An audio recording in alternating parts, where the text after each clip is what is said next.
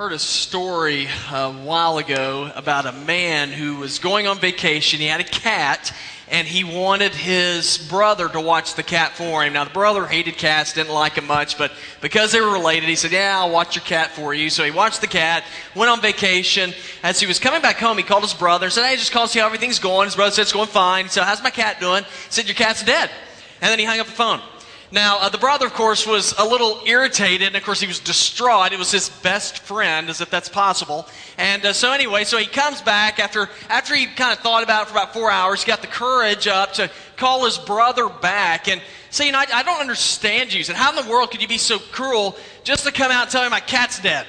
And he said, Well, I mean, he is. I mean, what else did you want me to say? And he said, Well, you, could, you, know, you can kind of ease into that. And he said, One thing that you could have done is you could say, You know, the cat was playing on the roof and he fell off the roof. And then maybe when I came to pick him up, you could have said, Man, I hate to tell you this, he passed away last night. He said, And then that way I, I could have dealt with it, you know, a little bit better like that. And his brother said, Well, sorry, I'll, you know, I'll try to do better next time. And so the other brother said, Well, you know, on, on that, he said, I just want to ask how mom's doing. And he kind of hesitated for a minute. And he said, Well, she's been playing on the roof. Now, uh, you know, I, I, I, love that story. Obviously, you didn't like it as much as I did, but I like that story because I identify with the brother who's a jerk. You know, I mean, I, I just, you know, the whole thing for me is uh, if I could have an extra dose of something, if I could have somebody give me a do over in life, I would like to have just a little extra dose of, of, of uh, sensitivity and you know maybe it's a little extra dose of sympathy. And before you know, I'm not just standing up here to make myself look like I'm really bad. There's some stuff you guys need.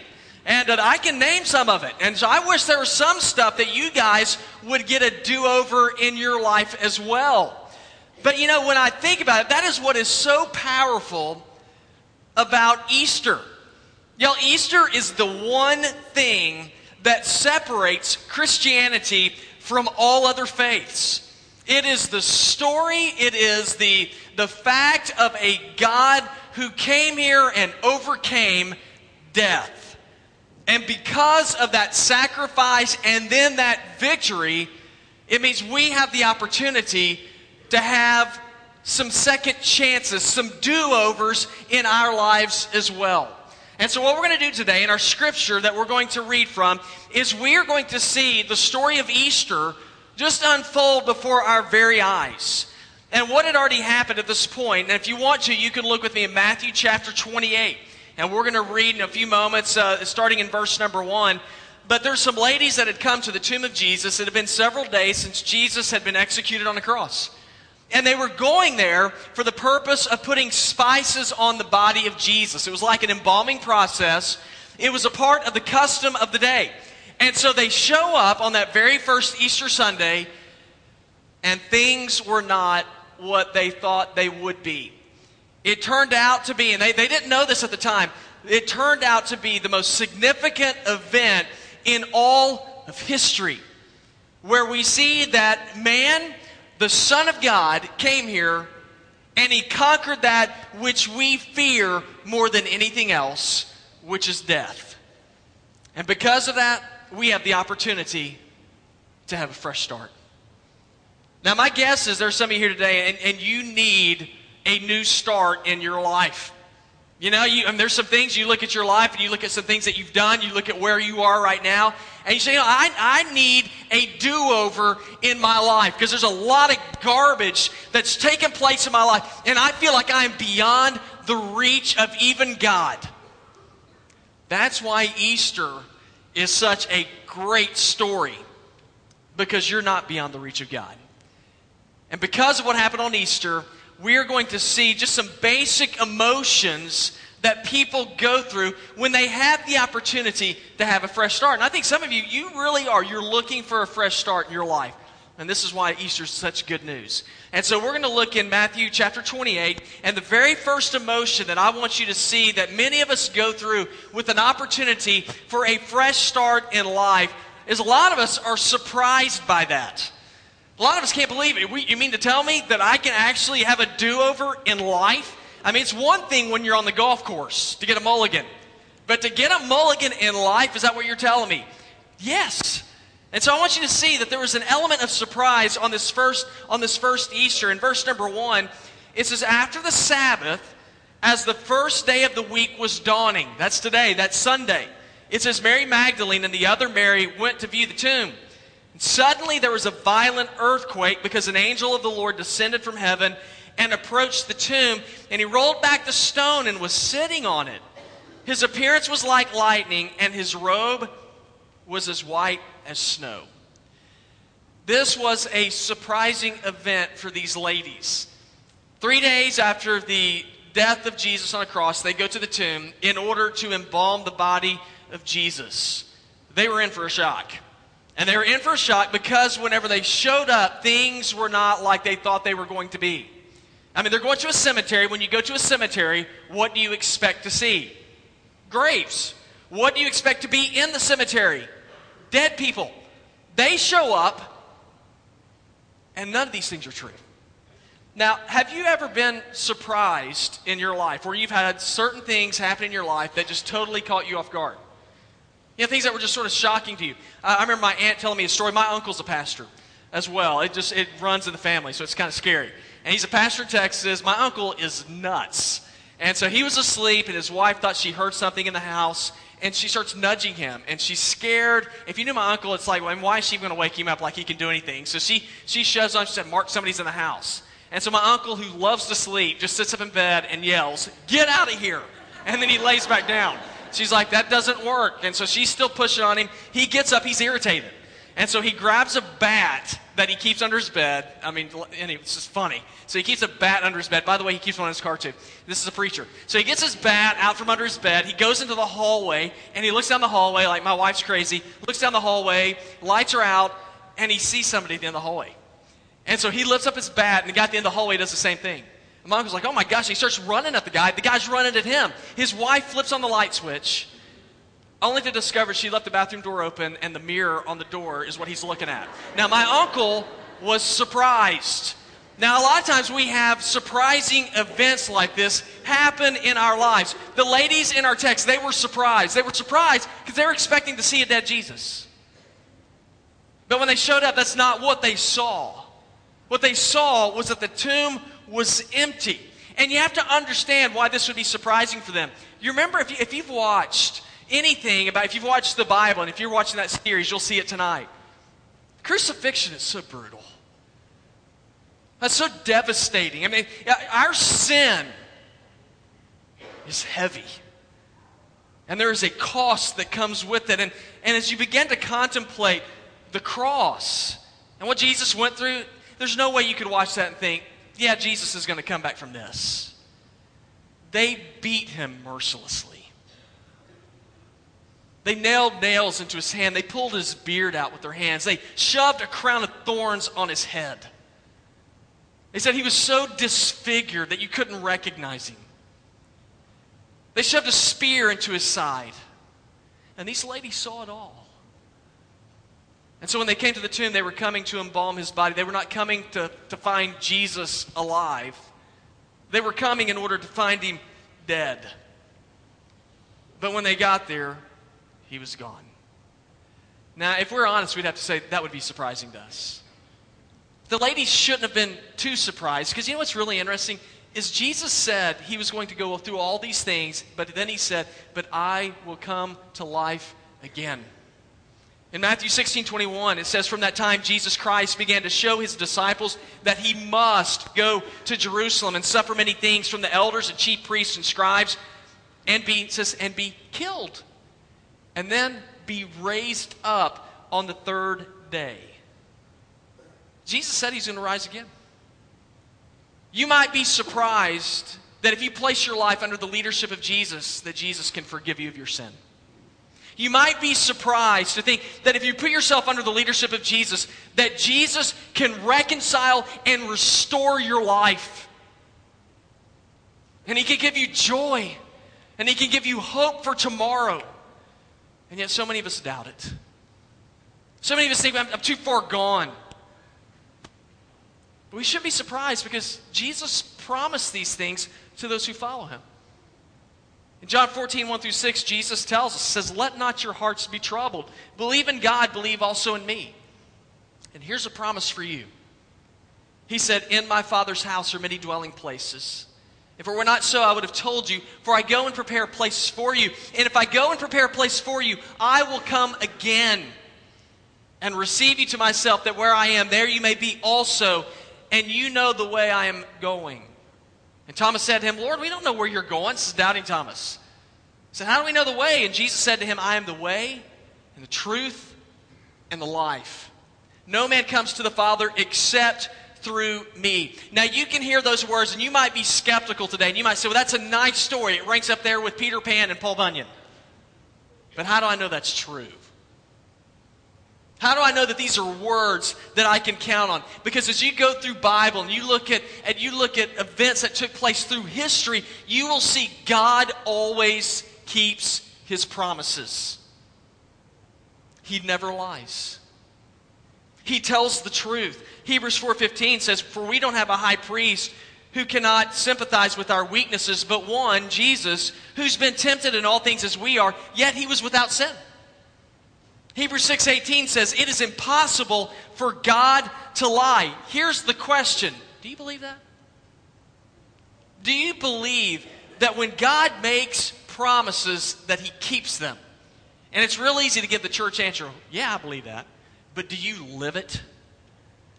Do you trust it with your life? Jesus died, and Jesus got up. That's why we're here today, celebrating. Now, for many people, that is a surprising story. See, Jesus doesn't just want us to hope that happened, He wants you to know that it happened and that that victory can change your life. So, what are some emotions we go through? There's surprise. But there's another thing that can happen. There's another emotion that go, we go through when there's a life changing or a ch- chance for a fresh start to happen for us. And that emotion is fear, which is kind of strange. You know, whenever we have the opportunity for change, many of us have fear. Now, I want to read to you in verses 4 and 5. It says, The guards were so shaken from fear of him that they became like dead men. But the angel told the women, Don't be afraid, because I know you're looking for Jesus who was crucified. Now, now, you wouldn't think that fear would be an emotion that we would go through if we had the opportunity for a fresh start in life.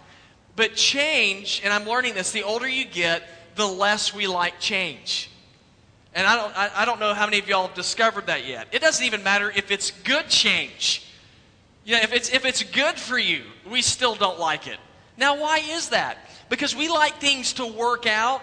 We, you know, we just sort of, I mean, even if it's bad, if I do this, this, and this, and this is the expected result. I'm just, I, I like it when things just sort of happen like I expect them to happen. They go to the tomb. What are they expecting to find? A dead Jesus. They show up at the tomb. There's somebody sitting on a rock. Now, it's an angel. This is where y'all get to participate. What did the angel look like according to the text? He looked like lightning. What does that mean? You know? I guess it means he was bright. He looks like That's a pretty good description. Nobody's ever said that to me. Man, you look like lightning. Nobody's ever said that. They say, I'm quick as lightning. They never said I look like lightning. Uh, they said that his clothes were as white as snow. It, it was out of the ordinary. It, it, as a matter of fact, it was so scary that the Roman guards who were guarding the tomb, it says they became like dead men. I mean, an earthquake happened too.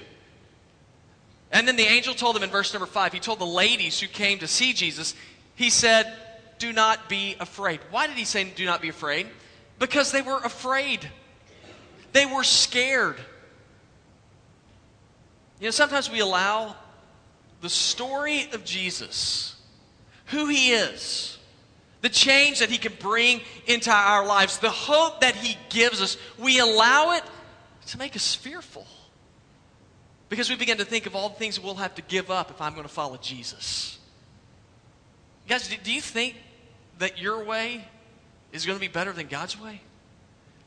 I mean, do you think that God is the ultimate killjoy, or do you think that He came here to give you life, as He said, and to give it to you more abundantly?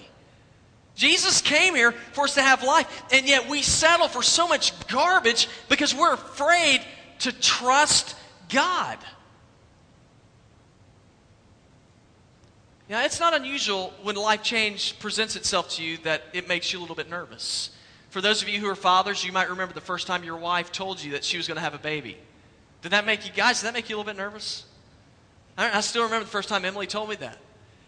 I mean, and the reason why is because I knew who I was. I can, I can trick everybody. I, I know that I trick y'all think I'm really mature and got everything together. Now, when I was, when we first got married, you know, just, it was just within a couple of years, and she told us we're going to have a child. And I was thinking, I have no idea what to do. Now, I know it's going to be a great experience, but it frightened me. It frightened me because I hadn't even thought about it before. And I became nervous. Now, it's, it's okay that if you become nervous, if you think, if I give myself to Jesus and I follow him, it's going to be so different. But you can't allow that to cause you so much fear that it paralyzes you. You know, fear paralyzes us. When we become fearful, it, it, it man, it just makes you stagnant and you're afraid to do anything. I, you know, if you're, if you're anywhere near my age, um, you might remember that on Saturdays, it seemed like every Saturday they'd always show like King Kong and Godzilla movies. Now, I don't know if y'all remember those or not. I used to love those things. And uh, Godzilla, you know, the big, the big lizard, it'd always be like in, J- uh, Japan or something. And he's walking around in like downtown Tokyo, humongous Godzilla, and he's just knocking buildings over. He's, you know, breathing out fire. People are scattering. He's crushing cars. But there'd always be that one guy in the middle of the street and Godzilla's walking right towards him, and the guy just stands there. Y- y'all remember this guy? And he would lift his foot up, and the whole time I'm thinking, just run. And what does he do? He throws up his hands like that's going to help, and he screams, ah. And, and, and then what does Godzilla do? He steps on him and squashes him like a jelly donut. And the whole time I'm sitting there thinking, what? Why didn't he move? It's because fear. And that's what, and, and fear, that seems crazy, but fear does that. Fear paralyzes people. Man, don't, don't allow fear of what God can do in your life to paralyze you to where you're, you're inactive, to where you don't do anything. Uh, assume with me Jesus really did conquer death. What is that going to mean for your life? How does his resurrection change you? What does it mean? Let me read you 1 Peter 1 3 through 5. It says, Blessed be the God and Father of our Lord Jesus Christ, according to his great mercy, has caused us to be born again to a living hope through the resurrection of Jesus Christ from the dead, to obtain an inheritance which is imperishable and undefiled and will not fade away. It is reserved in heaven for you, who are, listen to this, who are protected by the power of God through faith for a salvation ready to be revealed in the last time. If the resurrection of Jesus is real, it means that you have the opportunity to experience the resurrection of Jesus in your life too. So that should make you scared. It should make you joyful. There's some emotions we go through when there's an opportunity for a fresh start. I just, it, we're surprised. I can get a new start. We become fearful. Man, what's that going to mean? The last thing I want you to see is that the emotion you should go through, there should be excitement. Should be excitement on this day because what Jesus has done. We see this in verses 6 through 8. In verse number 6, it says, The angel said to them, He's not here. He's been resurrected just as he said. Come and see the place where he lay. Then go quickly and tell his disciples, He's been raised from the dead. In fact, he's going ahead of you to Galilee, and you will see him there. Listen, I've told you. So, departing quickly from, from the tomb, with fear and great joy, they ran to tell the disciples the news. This is an incredible story. A dead man came to life again.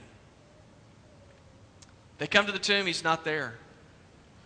Now, can you imagine? Try, try to put yourself in these shoes. If you went to a funeral and you came back a few days later to put flowers on the grave, and somebody's standing there and they said, hey, Bill's not here anymore. He left. I mean, what are you going to think? You're going to think that guy's nuts. Uh, and on top of that, you're going to say, oh, is that true? Let me go look for myself. Uh, the angel understood this is a natural response. The angel understood this. If you look in verse 5, the angel told the ladies, he says he's not here for he's risen. And then he said, But come, look for yourself where he lay. You know why I like this? Here's why I like this so much God is not afraid of your questions. God is not afraid of the doubts that you might have about this story. He's big God. God wants you to seek. Because as you seek truth, what you will discover is that God is truth, and that when God tells us something, God keeps his promises. He keeps his word. So, how, how do I examine the resurrection? You know, I mean, obviously, we come to the church, we read scripture. You know, you know, there's great materials out there. I mean, do you understand that Jesus is the most written about person in all of history? It's not Caesar, it's Jesus. Do you know there is more historical evidence for the life of Jesus than any other person in world history? It's Jesus. You think God's afraid of us asking questions? He wants us to seek truth because He is truth. So, what do you settle for? What are you going to settle for? This world or the truth? One of my favorite stories, and I'll close with this, is Stephen Jobs. Of course, he was the CEO of Apple Computer. When it first started, after a few years, he wanted to get John Sculley, who was the CEO of Pepsi, to take over. And he was talking to Sculley, and, and Sculley, he would not leave. He just kept turning down Jobs over and over again, and Jobs started getting really frustrated. And after a period of time, finally Jobs was fed up with it. He called him up. He said, Listen, you mean to tell me, he's totally exasperated. He said, You would rather spend the rest of your life selling sugar water instead of working for a company that's going to change the world. Is that what you're telling me? Sculley said, I never thought of it like that before. He said, I quit and I went to work for Apple to change history.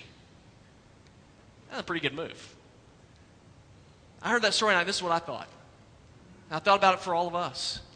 You mean to tell me that you'd rather spend the rest of your life going after the sugar water of life, going after what you want and what you think is right? instead of going after the truth of God, who can revolutionize your life and give you an eternity and raise you from the dead. You want sugar water or do you want Jesus?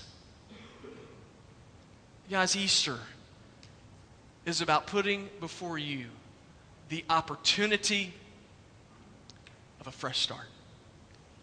Let me just close with this question Are you content investing yourself in you, or are you ready to invest yourself in a Jesus who has power over death? I know where I'd rather put my marbles. I want to put it on Jesus.